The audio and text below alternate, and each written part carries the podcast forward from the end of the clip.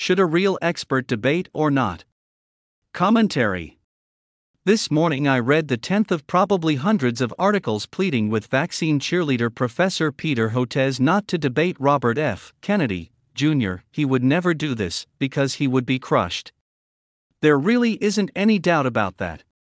The only question is whether anything would be gained for quality science at all by the outcome. Our side says yes, and their side says no. Our times have taught us this with certainty the Hotez camp want an information lockdown. They have one message take your meds. It doesn't amount to much more than that. RFK Jr., on the other hand, has some serious questions about adverse effects, the combinations of meds we are taking, and the conflicts of interest that are everywhere in this sector. He has spent decades studying and litigating them. He also has grave questions about the relationship between gain of function research and the bioweapons industry in the United States and around the world. Hotez says that he would not debate these issues for fear that giving RFK Jr. a platform would elevate his views and grant them the legitimacy that they do not deserve. He says he prefers to write for the journals and engage only with peers. But as Tucker Carlson's new episode points out, Hotez is not some ivory tower researcher slash doctor. He has spent three years appearing on every mainstream venue that he trusts, which are the same ones that Fauci appeared on. They have created an information bubble for themselves. They want to live in it forever. It's true that it is not a good tactic for any public figure to engage with people with a fraction of their own reach. Patrick Buchanan once told me that a key rule in these fights is never shoot down. That is usually true. You risk amplifying your critics when in fact hardly anyone has heard of them. But at this point, it is very likely the case that RFK Jr. has a larger reach and influence than Hotez. Hotez is already losing and losing badly. He would not be shooting down. One could argue that RFK Jr. indeed has more to lose from a debate than Hotez, so why would he do it? He would do it for one simple reason he has a passion for facts, truth, and justice. Even more importantly, RFK Jr. has worked hard to become an authentic expert on the topic of pharmaceuticals and the industry backing them. A great feature of becoming a real expert in a field of study is that you can encounter any setting in which the topic is being discussed and engage with calm confidence. Real experts invite more information and challenges, even direct debate, because doing so satisfies that deep curiosity that led them to be experts in the first place. They welcome it. A real expert is voracious for engagement with others on the topic.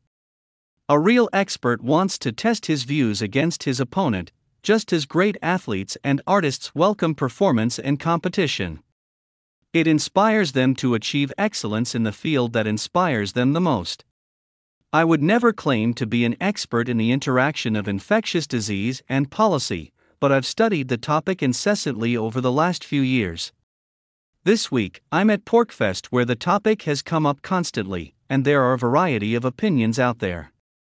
It's super exciting to hear a number of different perspectives because it gives me a chance to test my own conclusions.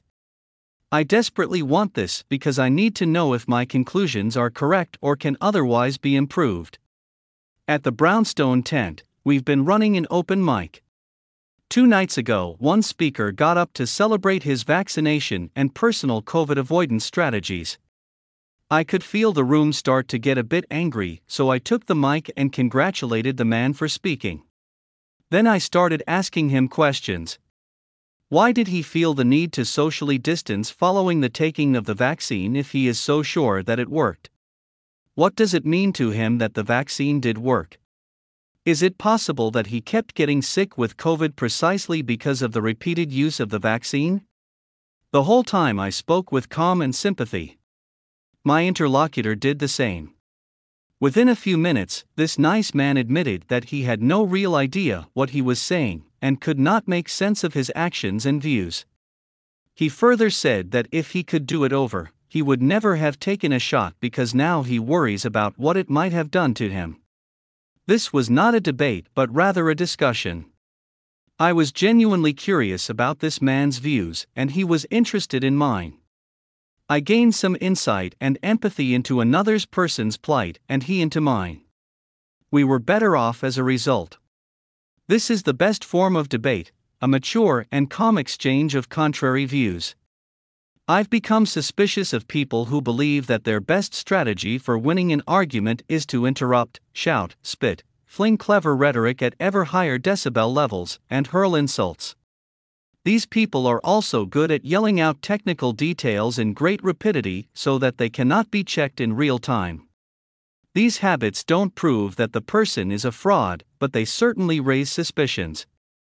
A person with a real command of facts, theories, and real experience can patiently listen to contrary views and answer them with calm reason. There is no grounds to interrupt. On the contrary, all such a person needs is a bit of quiet and some willingness to listen. That person will win the debate against the most belligerent opponent. There's something else fascinating about the Hotez refusal. It suggests that he doesn't really trust the intelligence of the listeners. He figures that people are too stupid to figure out fact from fiction, and so therefore the only correct path is to endlessly repeat his exhortations to comply with his latest declarations. In this way, fake experts are often condescending, arrogant, pushy, and hortatory. Maybe you have had a boss or a friend like this. You have probably learned to stay away from such people. Indeed, with power, they can become dangerous. In contrast, watch any interview or speech of RFK Jr. He is reasoned, fact filled, curious, a natural educator, calm, and unfailingly kind to his critics. I saw it the other day when he pointed to a New York Times journalist in the audience. The audience started to boo, but he quieted people down and said she is a very nice person with real abilities. This is how he is, he is even kind to those who have smeared him the hardest. He is not infallible and admits it. He wants to improve his understanding. This is the difference between real and fake experts. The best book I've seen on the problem of fake expertise is that of Thomas Harrington, The Treason of the Experts. Here he discusses a deeper problem that afflicts many people in academia and government they have been granted credentials. They deploy these credentials, which may or may not signify expertise, as weapons. They dismiss every view but their own. Hotez is hardly alone in this.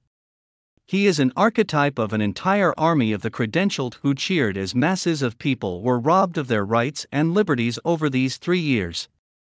Now they are on the hot seat. They cannot stand it they don't believe that anyone has the right to judge them. But he cannot stop the trajectory of public opinion, which is turning ferociously against them. They are losing. And they cannot stand it.